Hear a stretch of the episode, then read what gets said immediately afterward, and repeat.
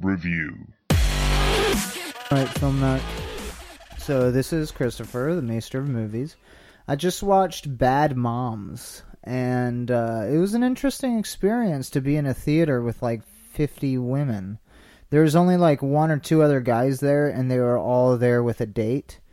Um, so this movie, I mean, I knew kind of going in that it was going to be that way. This is really marketed towards moms and is definitely for moms. I mean, the movie is called Bad Moms, and uh, so uh, and a lot of the humor was, you know, re- completely revolving around what it's like to be a mom and the different things that you have to do. But I felt like it it spanned that gap pretty well.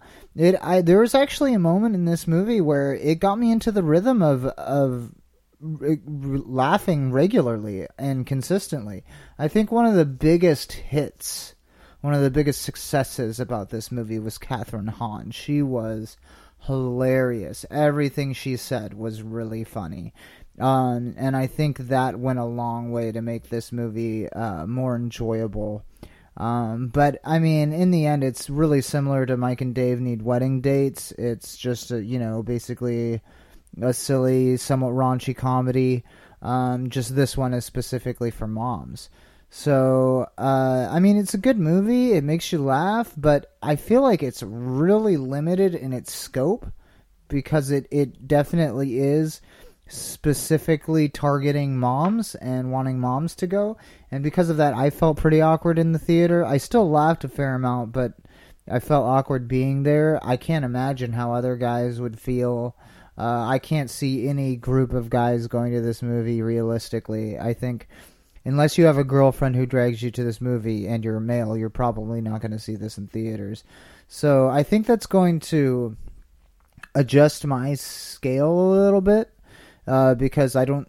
I've said this before, but I don't think movies need should have a should need a disclaimer. I think it. You know, I think when you judge a movie, it should be for all people and. Uh, um, or for the average person, if you will.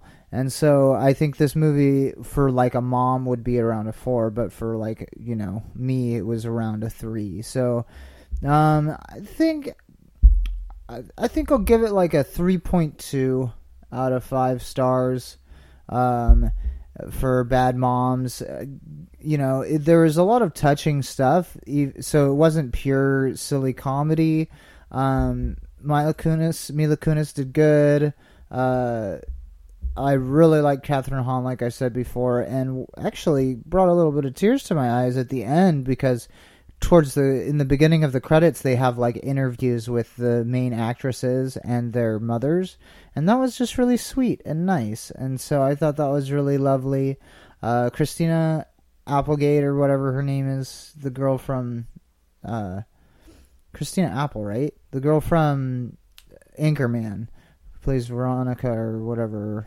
Uh, she was good. She was a really great like antagonist for the movie. She was easy to hate and very believable as this like uh, kind of commandeering, over controlling uh, mother um, and president of the PTA. But uh, yeah, this movie actually had more plot than I expected, so it had a lot of ups and downs. There's a lot going on.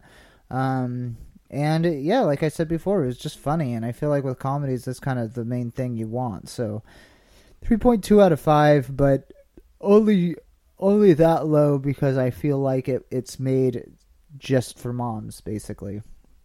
But if you're a regular person, you can still enjoy it and get a lot of laughs out of it. So, yeah. 3.2 out of 5 stars for Bad Moms. Go out and check it out, especially if you're a mom. Uh, but don't bring your kids with you. All right. Peace out, Film Narcans.